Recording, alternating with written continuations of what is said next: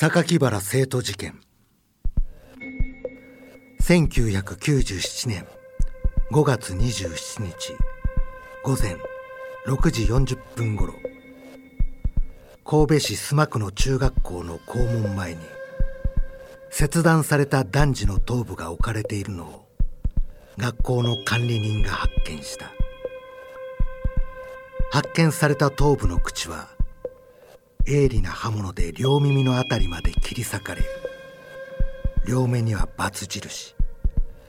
頭は短冊状に切り刻まれ口には犯行声明文が書かれた紙が差し込まれていた。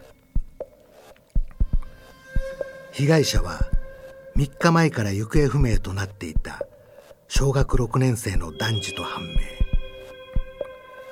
前日から警察が公開捜査をしていた矢先の事件発覚であった。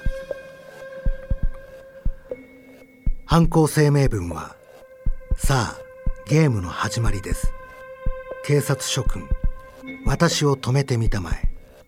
人の死が見たくてしょうがない。私は殺しが愉快でたまらない。積年の体温に流血の裁きを。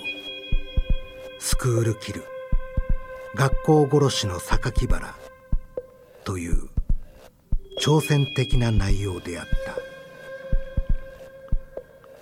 午後3時。現場から500メートル離れたところにあるタンク山で男児の胴体を発見。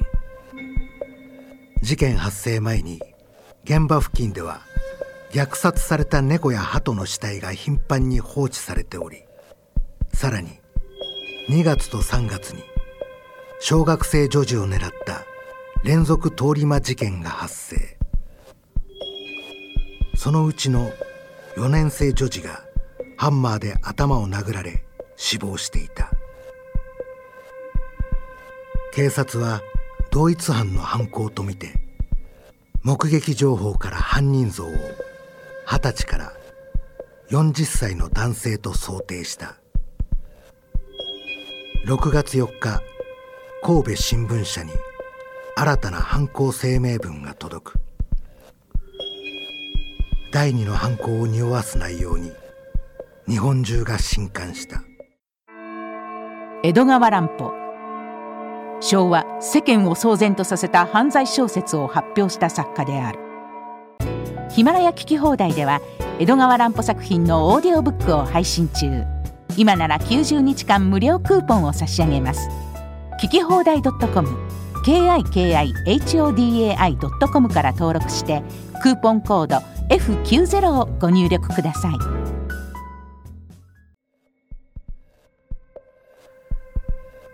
6月28日午後7時ごろ警察は現場付近に住む中学3年生の少年 A を逮捕し自宅から凶器のナイフなどを押収。少年は男児殺害と連続通り魔事件の犯行をすぐに認めた。動機は人の死を理解するため自分が死を作り出さなければいけないと思った。という理解しがたいものだった。少年は小学5年生の時に祖母を亡くしたことをきっかけに死に対して異常な興味を持つようになり猫を殺したり同級生にハサミを投げつけるなど異常な行動をとるようになった。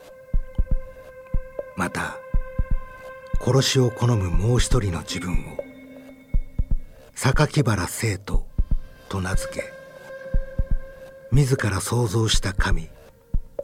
マモイ同期神を崇めていた。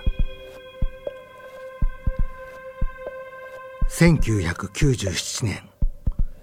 10月17日。神戸家庭裁判所は少年 A に。医療少年院送致の処分を言い渡した。2004年3月。少年 A は医療少年院を仮退院後保護観察期間を終えて正式退院。事件から18年経った2015年。32歳となった元少年 A が自身で事件のことを書いた手記。絶下。神戸連続児童殺傷事件が出版され賛否を呼ぶことになる。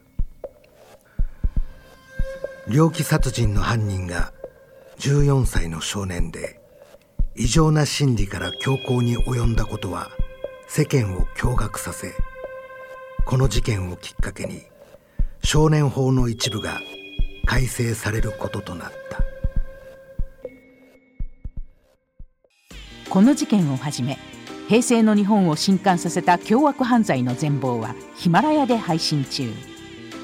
日本凶悪犯罪大全217今すぐヒマラヤのアプリをダウンロードして聞いてみよう。事実は小説よりきなり。